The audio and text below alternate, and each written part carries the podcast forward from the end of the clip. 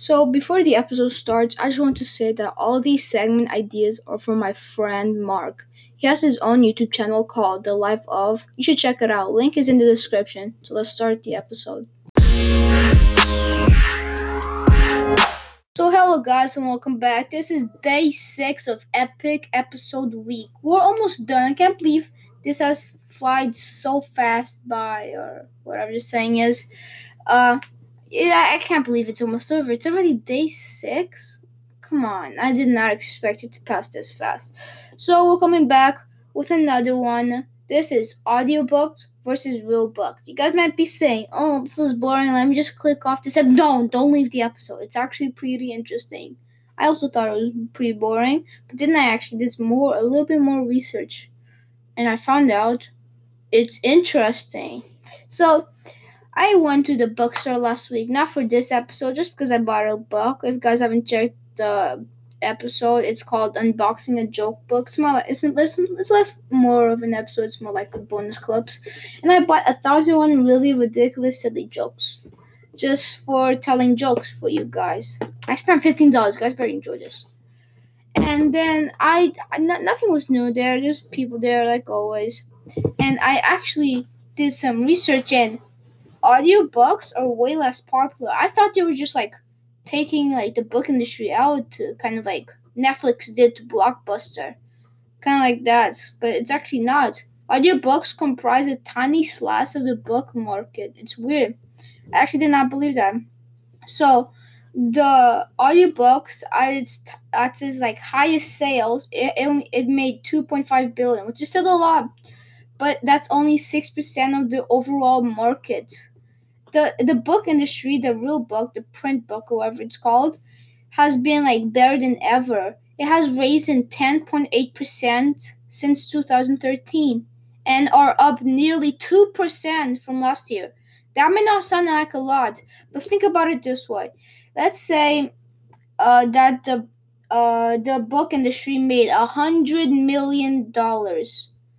That's it from last year. I know it's probably way more than that, but let's just say it's $100 million. If it's risen by 2%, they made $102 million, which is, now that I think of it, does not sound like a lot, but it's still a lot.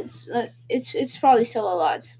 So, do books still make money? Average book authors don't make a lot of money, but you can. Even if you give away all your books, you receive an average of 10% royalty or net worth from each book. So it's not that popular, but because you're a bookseller, but it's way more popular than audiobooks, because you hear people just talking about audiobooks and stuff, and like those tablets that you can put like 10,000 bucks or 100,000, whatever it's called. So we thought it was like dying. At least I thought it was dying, that no one was buying it, but apparently 67% of all like Americans have read a book last year or something like that, or they have read this, which is interesting, because honestly I thought audiobooks, I never have an audiobook, because I just read normal books because I collect them, and honestly I never really liked audiobooks unless I was following with them. But I never just really liked, let's say someone mumbles up the words, it would be weird, like wait, go back. You know, because imagine you don't understand the point, you have to be, wait, go back. But it's a book, it's just easier. You can go at your own speed and stuff like that. And it says in audiobook, a non-chipmunk speed goes about 150 to 160 words per minute. And I'm not a genius or anything, but there's 60 seconds in a minute. So 60 divided by 160 is 0.375. Nope, did the wrong way. 160 divided by 60. I forgot how to do the math. 2 words a second. That is a lot, right? Wait, if I'm what's the speed I'm speaking? I'm probably speaking like 200. So it's not that fast, but still, it's fast for a lot of people. So that's right. Like, let's say you can't find your book. Let's say you want to read The Maze Runner or The Diary of a Wimpy Kid or something like that, and you can't find an audiobook. It's kind of hard, you know what I mean? And honestly, I just like having it, like the book, like collecting it, having it there, not downloading a file that people read it. And that's just my opinion. I never really liked audiobooks, but that's just my opinion. Tell me what's your guys' opinion on this stuff. So apparently the book industry is not dying. Honestly, I thought it was dying, not because that, but I heard that like 30-something% of people of Americans haven't read the book last year. So I thought people buying less and less books, and they're just watching YouTube or something, you know. Because I just thought it's like way less popular, but apparently it's better than ever, which is funny, which technically does make sense. If you're just here, like, because of the whole coronavirus thing, you have more time. Maybe I'll pick up a book because I have nothing to do all day. And I guess that makes sense. People have more things to do, which I get it. So, yeah, that was my opinion on audiobooks and versus real books. Honestly, which one wins? Drum roll, please. That's the best drum roll we're gonna get. I can't find the actual one. So it's real books. You expecting it? The audiobook industry, it's way less than I thought it was gonna be. More people reading like print books, actual books, than more than ever. It has to be real books. We all expecting it. So hope you guys enjoyed this one. This was more like a fun fact one. This was pretty short. But it was pretty interesting. It's good to know, you know? Go down to your local Indigo store or bookstore or whatever, and just go pick up yourself one book. Start reading. You'll be really surprised how good they are. So let's go to the next segment.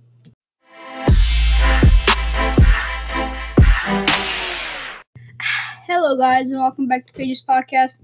I'm your host, Pager, and today we're gonna do the IQ test thing that I was talking about. So, if you guys know what I'm talking about, if you guys are new, I have this Pocket IQ I bought, and I did it. And if you guys are curious about my IQ score, stick around. So let's just go to other people, famous people's IQ. You know Bill Gates, the inventor of Microsoft? What was his IQ? Let's go. What?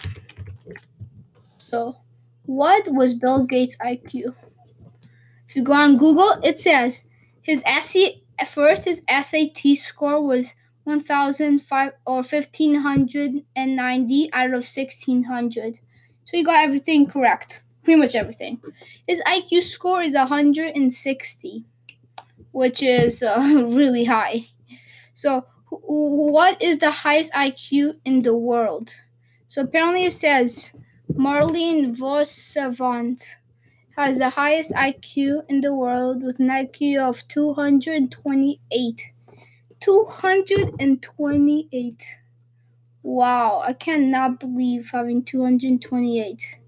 That's just like, then average is 100. So if you have 100, then you're just average. Feels bad. And imagine having double that, more than double.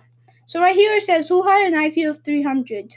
Wait, someone had an IQ of 300? I thought Marlene Vosavant had the highest. Oh, it says here, William James Sidis is estimated at 250 to 300, which is considered as a superior genus, is in the top, get this, top 0.1% of the population in the world. 0.1. Only 0.1% of the people have that IQ. Holy crap. I cannot believe that. That's just really. Imagine. Oh, I'm just trying to process this. I don't have any IQ of 300. If you have 150, you're really smart. You're like one of the smartest people in the world. You're like in the top 2% of the people. That's like amazing. That's super rare having 150. Now imagine having double that, 300. I never heard of him, so I don't know if he did anything with the IQ. But let's go to someone else famous. What was Albert Einstein's IQ? Apparently he had an IQ of 160, which is, oof, that's just really high. And it puts him in the top 99.998 percentile of test takers. Wow. The top 99.990, so 0.002 apparently says here. Technically, he scored 162, which is amazing. I can't believe that. What's Elon Musk's? He's like the inventor of Tesla. He did like something about rockets. What was Elon Musk's IQ? What was it? So apparently his IQ, 160. Now I'm excited. Everyone who's like super smart is 160. It just makes sense. If you have the IQ of that, then you can do something amazing with your life. You can kind of see. So yeah, well, let's go to more famous people. What was Jeff Bezos? If you guys don't know, he's the creator of Amazon. So what was Jeff Bezos' IQ? Let's find out. So apparently his IQ is 100 and... Oh, it doesn't say. Oh, okay. It just says he has a really high IQ. It doesn't say the exact number.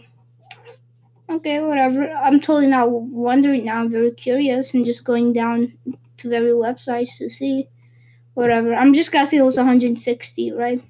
Well, he did just create a website, which that made a lot of money, so we'll see. What was Stephen Hawking's IQ? What was Stephen Hawking's IQ? It wasn't he... he had 160. Yeah, that's about right. That makes sense. He was like super smart. I'm not really sure what he did, but I know he did stuff. Now let's go to more scientists. What was Isaac Newton's IQ? So apparently Isaac Newton's IQ was between 170 to 190. I do not believe that. He was like alive in the 1600s. Albert Einstein was one of the best, and he only had 160. Newton just discovered gravity. Anyone can do that on a regular Tuesday. Come on. I don't believe that. I still believe he was very smart, but I don't believe he had like almost 200 IQ. Not gonna believe it. What was Beethoven's IQ? That one's curious because he's another really smart person. So it's also like very curious. So it says he had 185, between 165 to 185. It makes sense, everyone. It's just like, I'm not surprised right now. If someone's really famous, you wouldn't expect them to have, I'd say, 100 IQ, like an average person. So, like, I get that. So let's go to Leonardo da Vinci. He was a painter, like you guys know. He painted Mona Lisa. If you guys don't know, he actually did the first blueprint of the helicopter and the airplane. So he was also an engineer. He's more famous for painting the Mona Lisa. Apparently he had 220, which I do believe. It may sound like a lot of just guessing. Oh, he'd be like, imagine making the first helicopter, the first airplane. I just like, not making it, but more like the first blueprint. I just like, yeah, it makes sense. But what is the average IQ? That's the question for people. Like, is 100 a good IQ? Because like what does it mean? Is it good or not? Or is 150 really high IQ? That's like, just to see. So apparently it says from 85 to 114 is average intelligence. Oh, this is a different one than I had before. And it says 115 to 129 is above average or bright. 130 to 144 is moderately gifted. And 145 to 159 is highly gifted. So if you have the IQ of, let's say, 10, wait, no, 100, not 10, then you'll be really dumb. 100, then you'll be just average. If you have like 120, you're just above average, like pretty smart. 130 is mildly gifted, and if you have like 100, let's say 150, yeah, you're highly gifted. So if you guys are really curious, you can probably do those like online tests, but are online IQ tests accurate? Because not a lot of people say that. And it says online IQ tests are not relatable or valid. So if you guys took one, you got like 160. Feels bad because that's probably not true. In other words, they did not give the right answer in the test of intelligence. If you know the answer, does not indicate a higher IQ, and you not know the answer, does not indicate a lower IQ. So that's what it says here. If you don't know an answer, it's something, which is weird because other question: do in normal like ones that actually count IQ tests that like count, do they just give you questions and they're like, oh, you didn't get any of them right. Well, you have zero IQ. Or do they just put some wires in your brain and they're like, you just fall asleep and they're just like, yeah, I have this IQ. Because I'm really curious. I've never done a real IQ. I did a pocket one, which I'll say at the end of the episode, so stay tuned. And yeah, if you guys don't know, there's other thing called a Mensa. Mensa, I hope I'm saying that right. Which is a group of smart people. You have to have the IQ of 132 or higher. It used to be 140, but not a lot of people had that. So let's just lower it down for the dumber people, you know? And now you guys are probably thinking, if I'm saying it like that, I probably have a super high IQ. Trust me. No, I don't. So, what is Mensa? Because if you guys don't know, it is a high IQ society and is the largest and oldest high IQ society in the world. It is a non-profit organization open to people who score at the 98th percentile. The 98th percentile means you have to have the IQ of 134 or 132. That's the 98% or higher on the standardized, supervised IQ or other approved intelligence test. Which is, I've always wanted to join there. You might just be around super... you might be... It's just weird. You might be just around people that are, super smart. And imagine you're just, the lowest IQ there. And you'd be like, oh... Well, it's just... Imagine... It's just weird. I've never even heard it. I thought it was, the Illuminati or something. It's super secret, but... Nah. Okay. I've never seen, what do you do in Mensa? What do you even do there? I'm not really sure. Apparently, the Mensa meals are anything but dull. Local groups meet at least monthly. Often, it's just for dinner and drinks and conversation, or a get-together feature, a speaker, or a lively, free-wheeling discussion. All are with fellow members who share your intellectual interests. So it's just people with your interests and stuff, with your super high IQ. If you're really dumb, they must be super awkward. So yeah, it'll be really weird. How old do you have to be? You can't be a set 5-year-old just there with people who are 20 something. So how old do you have to be to join Mensa? Because it's you have to be a certain age, right? You have to be apparently 14 years old to join it. I'm only 12, so if I'm of an IQ of 100, I have 2 years to get 30 IQ. I don't think that's even possible to get 30 IQ in a year or two. So, yeah. Anyone with 14 years of age or older can take the test at a group testing session held regularly in every major city across Canada. Candidates with qualifying scores are invited to join Mensa. So you can't just put an application. They have to invite you. Right? Because that's what it says here. So, but how do you become one? Do you have to give them an application? To qualify for Mensa, you have to score in the top 2% of the general population on anyone of more than 200 accepted. 200 accepted? IQ? Oh, and those people. Standardized intelligence tests, including our Mensa admission tests at any point in your life. Estimated 6 million Americans are eligible for membership. So 6 million out of 300 million are able to join. That shows that all Americans are dumb. But here's a question I've been asked. What does IQ stand for?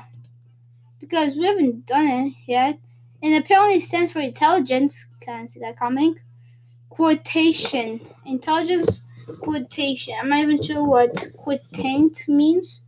So what does quotient mean? I'm not really sure. But if you go to Google... and you type, what does quotient mean? Yep, I definitely spelled that wrong. I'm definitely not double German. It's just pretty much a Latin word for how many times or something, or quantity. So, yeah, I guess it's just intelligence quantity. How much intelligence do you got? Which makes sense.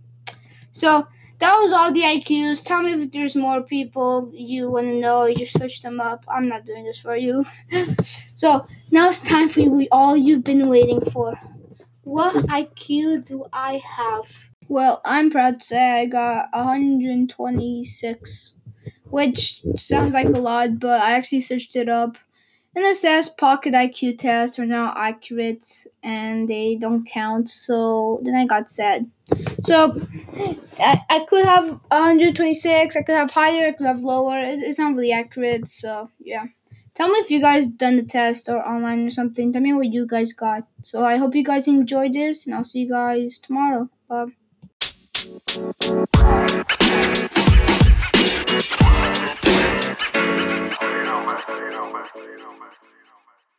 We already know what time it is. It's joke of the episode, so let's crack open the joke book and let's see what we got. Here's one. Mom, hello, is this the green grocers? I like a kilo of carrots for my son. Green grocers, sorry, madam, we don't do swaps. What? I don't get this one. Tell me if you guys get it. Son, mom, this turkey dinner is horrible. Damn, this kid's a savage. Mom, well, you did ask for a foul meal. Foul meal. I don't get that one. What are twins' favorite fruit? Pears. That's a pretty good one. I think that's more like a riddle kind of thing. Pears. I like that one. That's a pretty good one. What do you call an older brother with half a brain? Gifted. Get it? An older brother because he got gifted half a brain.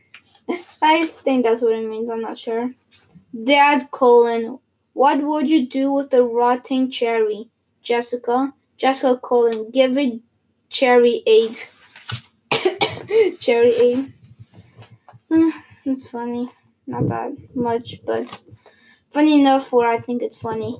Daughter, when did you start putting a pair of glasses over your phone? Mom, ever since it lost its contacts. Oh, contacts. That's actually a pretty good one. We're going to end it off on this one. So, yeah, that joke was pretty funny.